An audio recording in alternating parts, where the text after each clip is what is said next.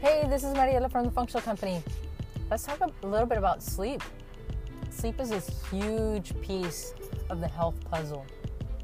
Really, really incredible because I think that we sometimes take sleep for granted uh, because it's a little inconvenient when you have a lot of things to do, a lot of responsibilities and such. Uh, but I do kind of want to give you a little bit of information on why sleep is so important so that we can really protect those hours as much as possible. Sometimes it seems kind of like it doesn't really matter you just stay up late and just kind of uh, finish watching that movie, or you stay up late and work on your computer, and then you just get less sleep, and then it just sort of starts to trickle and break down the body over time. Your body does, you know, you can, depending on how your body is, it can be more resilient and resistant to less sleep for a short period of time, but but it's definitely not a habit that we want to create to get uh, bad sleep, especially if you already have pretty good sleep quality. You only have bad habits around sleep time. That's just the easiest thing to fix, you know. So in the future, uh, in the future episodes, I'll give you more information on some sleep hacks, sleep remedies, sleep habits, etc right now I just kind of want to paint the picture of why sleep is so important for our overall, our overall health. So, the main thing to know is that you know, during this time, when you have to lay your body down at nighttime, uh, there is actually that's the period when the body is repairing. It's like a rest and repair, restore. It's almost like putting it in the shop, so to speak. Putting your car in the shop, to get repairs, but your cells are doing all of the repair, and all you have to do is put it in bed, put the body in bed, which is kind of amazing, right? So many things happen, and I don't know, you probably have had this experience where you've had a few hours of sleep for multiple reasons because you either a have a, little baby, a little kiddo that wakes up a lot, or you had to pull an all-nighter because of exams or uh, you have a big deadline at work or you had to travel whatever it was right you had a really small amount of time where you actually got to sleep and then you had to just barrel through the next day, sometimes you can wake up with enough energy, but at some point during the day, it just sort of starts to break down. And you actually start to notice that, okay, you know, I, am just like not feeling okay anymore. Your mental focus goes away, your mood changes. So it's very interesting how much lack of sleep affects overall health because you're not allowing the body to repair.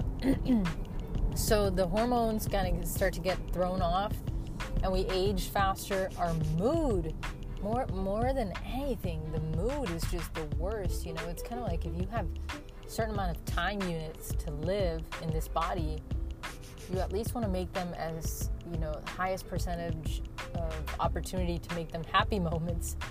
And the thing that just kind of pushes against that possibility or against that percentage is just not getting enough sleep especially when you can, but you have n- not good habits. So, the main thing to just, I wanted to kind of just really emphasize is that sleep is not just this inconvenience, although sometimes it kind of feels that way, but it is a very integral part of health and we have to protect it. So, if you don't get good sleep, and when I say good sleep, this is kind of what it feels like and, and, and looks like, is that you, when you're able to go to sleep, you go to bed, you're able to fall asleep easily. You're not just kind of like your mind is racing for two or three hours before you're able to actually fall asleep.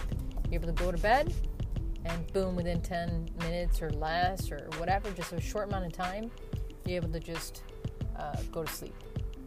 Once you sleep, you're able to actually go into deep sleep, which is the most restorative sleep. You really, really, really have good sleep cycles and then when you wake up, you wake up naturally without the need of an alarm.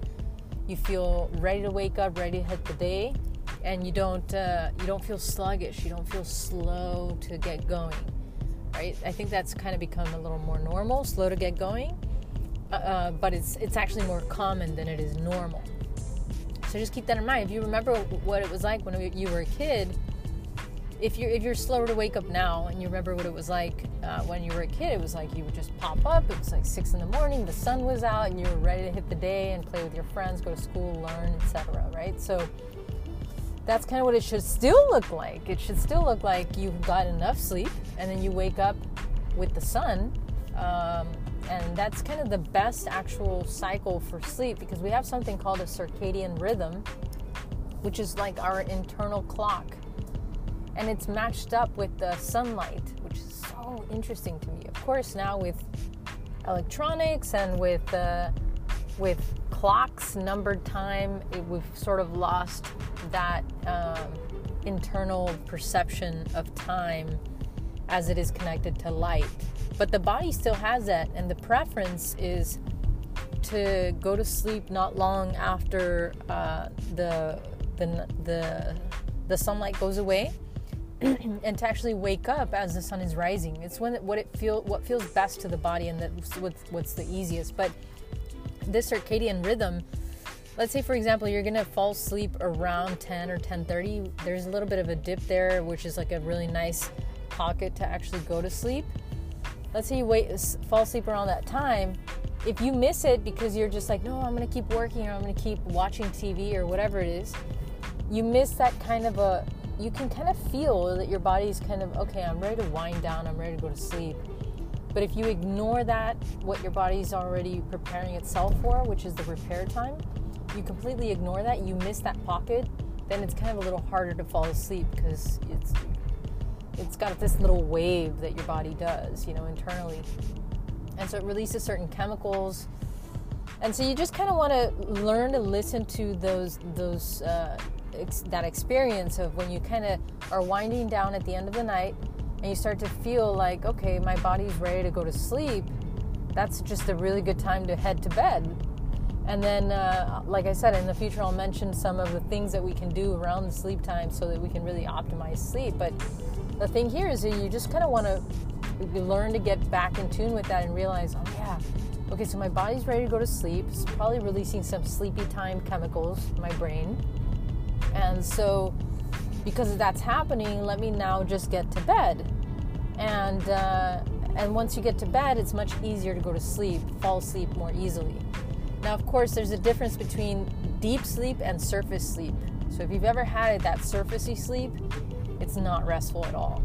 It's almost like your mind or your body was just racing throughout the night, and you're just like, gosh, I can't believe that was it. That was eight hours. Now it's morning time, and I have to get going, but I don't feel like I really rested. So that's something we really have to handle. And one of the things that my viewpoint on that is that usually the it's almost like your nervous system is on overdrive. It's like your gas pedal is on. Something's not allowing allowing it to let up, and there are a few reasons for that.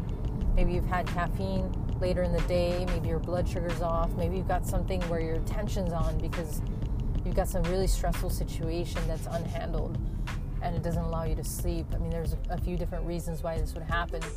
But uh, imagine that there's nothing going on with your mind specifically in terms of uh, an external environment stress, but more just like something's going on with your body. It's not, the gas pedal is not releasing, and you're not able to just put the brakes. Because you've got these two parts of your nervous system you've got the gas pedal and the brake pedal.